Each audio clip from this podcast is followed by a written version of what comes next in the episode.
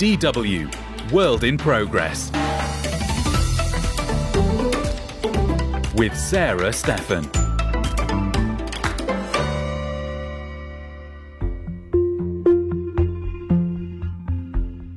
Welcome to the show. I'm your host, Sarah Steffen. We have to talk about what's going on in Myanmar. The country in Southeast Asia is now in its third year after the military forcefully pushed out a democratically elected government. And things have been going from bad to worse. We have more cases of people who were tortured to death during the interrogation. It is very clear an activist was arrested in the evening and later the dead body was sent back on the next day early in the morning. Since the military coup in Myanmar over two years ago that ousted the democratically elected government of Aung San Suu Kyi, the ruling military regime has arrested tens of thousands of people. Aung San Suu Kyi and other leaders are in prison on trumped up charges. The military has also targeted peaceful protesters, artists, and journalists. Just last month, the military junta pardoned around 2,000 political prisoners to mark a Buddhist holiday. However, this is only a tiny fraction of people, as the majority of dissidents remain behind bars and arrests continue. Myanmar has a history of coups. Its citizens have suffered decades of repressive military rule, widespread poverty, and civil wars with ethnic minority groups. The transition away from full military rule starting in 2011 had many people hopeful that democratic reform was possible, but the military kept control over key positions in the government and began a campaign of ethnic cleansing against the predominantly Muslim Rohingya minority. But former political prisoners say conditions now are worse than ever. Justin Higginbottom went to talk to some of them who sought refuge in Thailand just across the border. Police in Yangon came for Min Thuy Tet before dawn on February 1st, 2021. They handcuffed him and took him to an interrogation center. He couldn't know for sure what had just happened in his country or why police detained him. We're in a sparse, safe house in Thailand close to the Myanmar border. Min Thuy Tet, wearing a t shirt with Che Guevara's image, tells me his interrogators had a dossier of his activism. It was extensive. He's worked in pro democracy movements in Myanmar since he was 17 becoming a leader in the All Burma Federation of Student Unions. He's 40 now, and he's been to prison twice before. This time, they put a black bag over his head, kept him awake with no water for days. Eventually, he found out what had happened. The military has carried out a coup d'etat in Myanmar. They've seized control of the country and detained key government officials, including the country's de facto leader, Aung San Suu Kyi. On the day of his arrest, the Myanmar military took power from the democratically elected government, which trampled their proxy party in elections. Despite those early roundups, people took to the streets to protest. And the junta started a new era of brutal political repression. They arrested anyone suspected of challenging their rule. Banking and internet were restricted. Soldiers opened fire on peaceful protesters and razed entire villages thought to harbor resistance forces. Observers say the junta has killed more than 3,600 civilians so far. It's a kind of repression familiar to generations of Burmese dissidents. This is the cell where I was living in prison. I used to live with four people together in this prison. I'm at a small museum run by the Assistance Association for Political Prisoners. It's in a suburb of Mae Sot, Thailand, near the Myanmar border. That group documents human rights abuses by the military. A tour guide, he'll go by the name Cha Win, spent six years in a jail like this, his crime, making political posters while a chemistry student in 1992. The cell is only about two by two meters. So maximum one hour a day we are out of the cell. Most of the day we are in prison. We are in the cell. There was just a bucket for a toilet. Disease was rampant. Their food was often a watery vegetable broth and whatever insects made it into the cooking process. Inmates relied off care packages from families for food and medicine to keep them alive. Reading and writing were prohibited. Prisoners cherished any scrap of paper they happened to come across with text, maybe part of an advertisement. There's a model of the prison where he was jailed here, the notorious Insein prison in Yangon. That's spelled I N S E I N. This is the front door, and this is the back door. In prison, they have said when you are alive, you have to get out of the prison through the main gate, in front gate. If you are dead, your dead body will go through the back gate. Colonial British rulers built it in the 19th century. Over the years, Myanmar's military filled it with dissidents. Chaowin luckily made it out of its front gate. As you move clockwise around this modest museum, one room if you don't count the prison cell, panels show you the country's history of uprisings and inevitable crackdowns. It started in 1962, after Myanmar's first coup. Students at Rangoon University protested, authorities bombed their school. It was dynamited by the military regimes in 1962 7 July. Yeah. Hundreds of students were killed in this compound.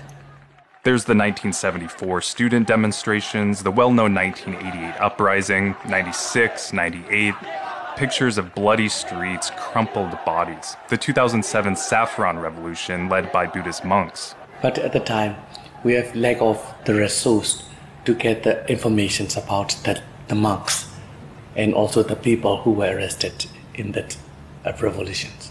But I think at least more than hundreds people and the monks were arrested. His organization works to bridge that gap of knowledge on human rights abuses, using sources still in the country. They count close to 19,000 political prisoners still behind bars now.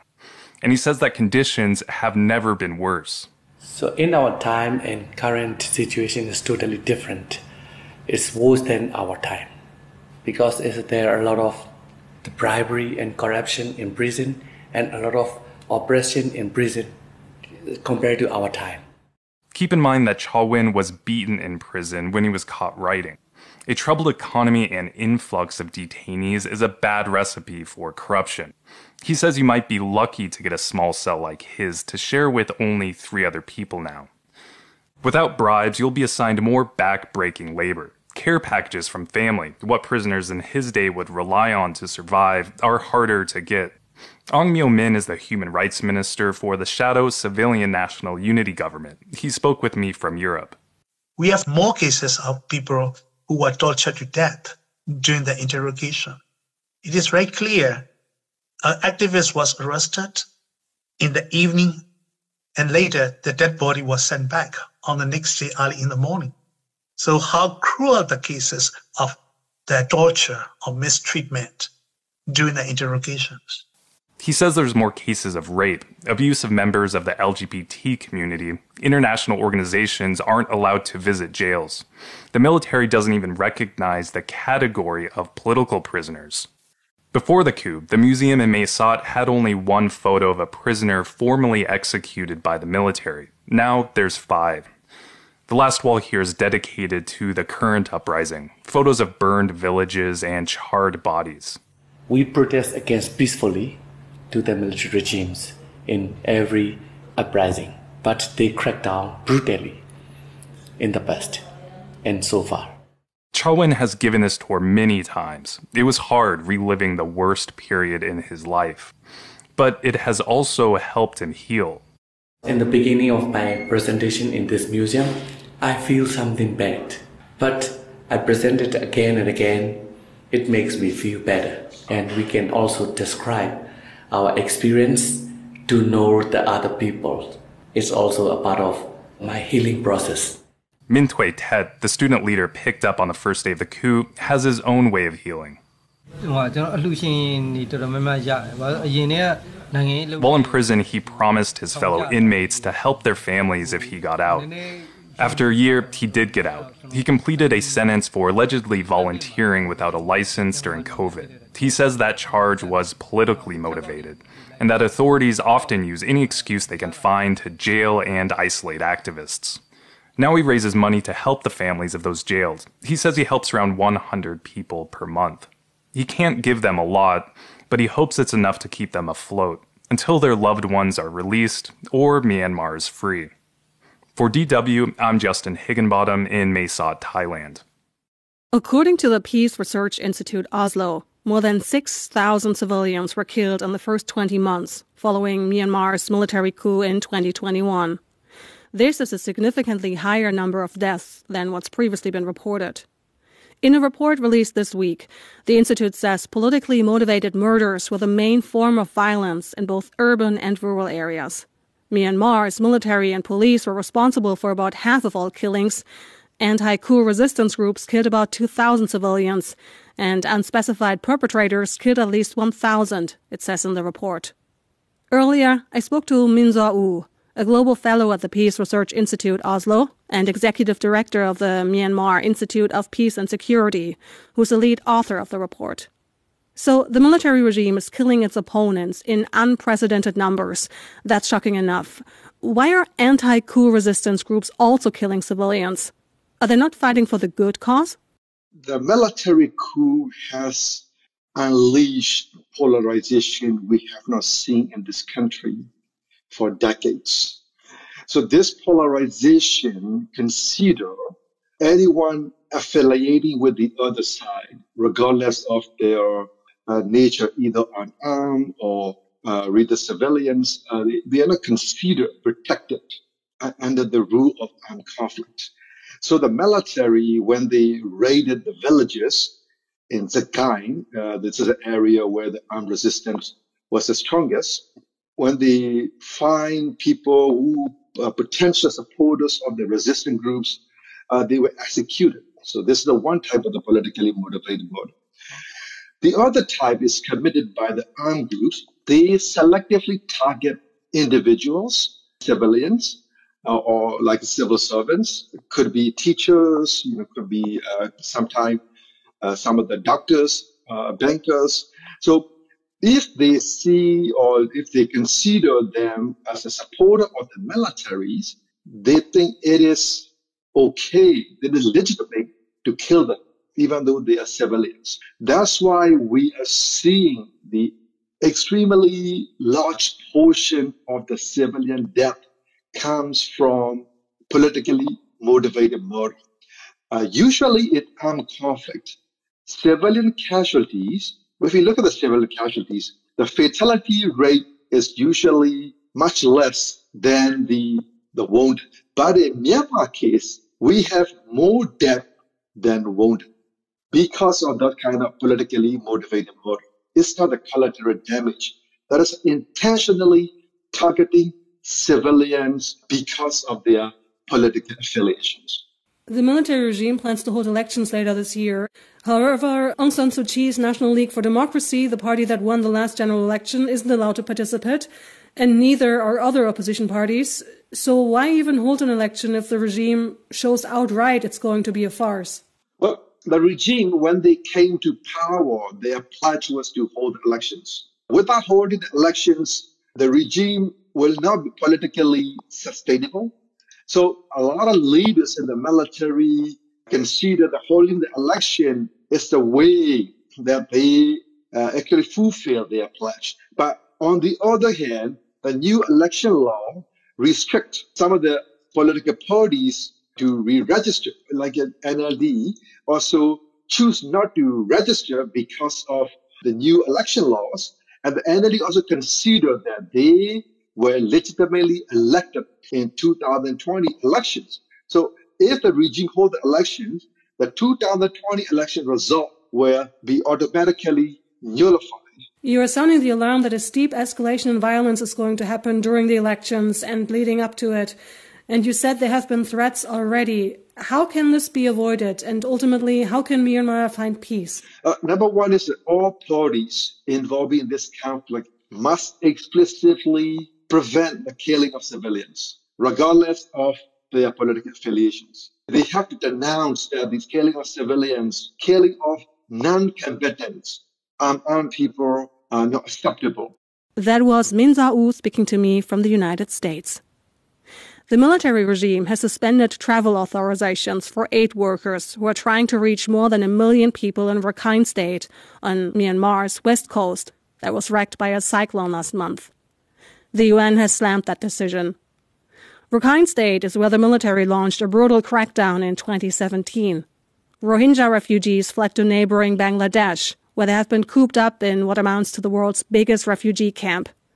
But what was meant as a safe space turned out to be not so safe after all. Things have gotten so desperate, pushing some to try their luck at making a dangerous trip across the sea to get to Thailand or Malaysia. DW's Naomi Conrad, together with Arafatul Islam and Birgitta Schülke, went to investigate. Imagine you're standing in the world's largest refugee camp in southern Bangladesh. It's a dusty, bustling place. Rows of tiny huts made of tarpaulin and bamboo lattice huddle along narrow dirt tracks. Small stalls, rickety plastic tables, or even just fabric spread on the floor line the wider streets. Banners with the logos of countless international aid agencies are stretched between lampposts, urging people to wash their hands, vaccinate their children, or bin their rubbish. Wherever you turn, you're surrounded by a buzz of activity. Men, ankle length fabric wound round their waist, amble down the roads or wait in line for rations. Children, the older dragging the younger ones along, run and giggle. But for all the bustle, there's a marked absence of women and teenage girls. The few you spot hasten along the road, many enclosed in black and blue burqas, some with an additional umbrella held low over their veiled faces. For in the camps, a woman's place is in her hut.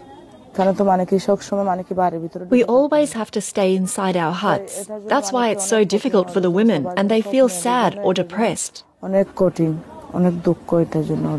Like everyone here, Rumida Begum is an ethnic Rohingya, a conservative, predominantly Muslim community. Women, many here believe, should stay at home and maintain strict purdah. They are not, that is, to show themselves to any men who are not their relatives or husbands. Step outside, and you are expected to cover. When we go to collect our rations, there are many people. We wear a burqa, but we still feel awkward because men and women mix in the collection points. We feel ashamed, but we still need to collect them. She fled from Myanmar to Bangladesh almost six years ago when the military burnt and bombed her village, killed and raped. She's a stocky, reserved woman dressed all in green, her headscarf adorned with a sparkly brooch shaped like a leaf. Her home is small and gloomy, and she shares it with her mother, two brothers, and one of her brother's wives. There's a sparse bedroom the family shares. A mirror in a pink plastic frame dangles from the bamboo lattice. Take three steps, and you're inside their small kitchen, guarded by a black chicken huddled in a plastic container that eyes visitors warily as she guards her chicks. There's nowhere to retreat to. We used to have a space near our house in Myanmar that was secluded. The women used to go out and sit there together. We used to take chairs from our houses to the garden.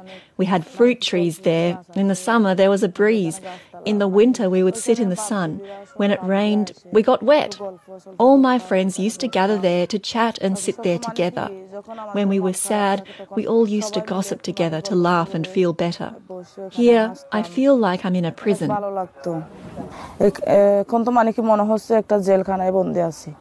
And yet, life in the camp has propelled Rumida into a position that she, an illiterate, divorced woman, would never have held back home. She's a chairwoman elected to represent some 16,000 refugees. I go to the meetings with the NGOs and camp officials. They ask us about the problems we were facing in the camps, and I explain things. I used to feel good about it. Used to. Remember that. We'll get back to it in a bit. Often women come to Rumida's hut and sit in a circle on the floor of her tiny parlour, under posters explaining urban gardening and the importance of vaccinations provided by the NGOs that provide the food, healthcare, and basic education the refugees depend on to survive. A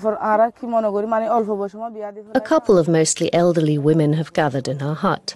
She summoned them here for my, the international journalist's, benefit. But Rumida's lengthy lecture on child marriage and trafficking, both scarily common in the camps, to which the women listen attentively, nodding and murmuring their assent, soon takes an unplanned turn. One woman who has donned a surgical face mask, given the male translator's presence, tells us her son has been kidnapped. I have no news about him. I don't know who took him. They called us and said we would get him back if we paid 2,000 euros, or they would kill him. As the elderly woman speaks, Romida looks increasingly uncomfortable. In a different hut, equally dark and sparsely furnished, a hushed conversation with a young woman about life in the camps also quickly turns to security, or rather, insecurity. There are groups who lure 10 or 12 year old boys to Malaysia. After that, they take them to Myanmar and call their families who have to pay thousands to get them back. It takes a lot of courage and determination to operate a small school in this atmosphere. This woman has both. I came to Bangladesh in 2017 and started working for an NGO on gender based violence. That's when I realised the challenges that many women face because of their lack of education. They can't even read the prescriptions doctors give them, and then don't know how to take their medication correctly. The refugee, who was a teacher back in Myanmar, decided to set up a small school for children and women in our hut. For reasons that will soon become clear, we can't say much about who she is, or even use her voice. She's elegant in a bright matching scarf, face mask, and gown, and her hands are adorned with intricate swirling lines of red henna. Women couldn't get a proper education or work in Myanmar, not because they were told not to work, but because there were just no opportunities. For in Myanmar, which is run by the Buddhist majority, the Rohingya have long been denied proper rights, including citizenship. They are, in essence, stateless and need special permits to travel and marry, and are barred from university. So, as bad as the camps may be, they do offer, for some, an opportunity. It makes me happy when I study, and when I come here and meet other children. This 10 year old girl, who, like the others in the class, has donned bright lipstick and makeup for us, says she wants to become a doctor. Sadly, that probably won't happen. Rohingya refugees are not allowed to get a secondary education or even an official job in Bangladesh. Any position in the camp is voluntary with a fixed stipend. The basic education that is permitted has to follow the Myanmar curriculum. If, one aid worker told me, there is an inspection and any Bangla is found in a student's notebook, well, there would be trouble. So, to be clear, state policy is not to integrate these people. That's definitely not. That's Mizanur Rahman, the top Bangladeshi official who presides over the camps.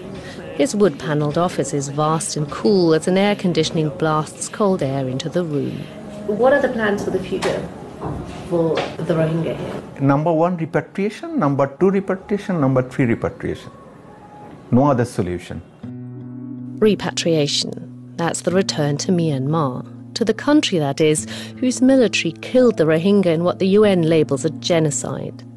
Bangladeshi officials stress that repatriation is voluntary, but life in the camps, which is not really one camp but several scattered between lush fields and villages, is getting harder.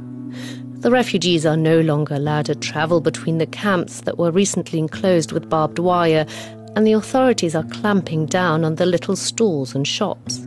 To get outside, refugees say they have to sneak out under the fence and hope they don't get stopped by security forces. And then there are the militants you heard about earlier.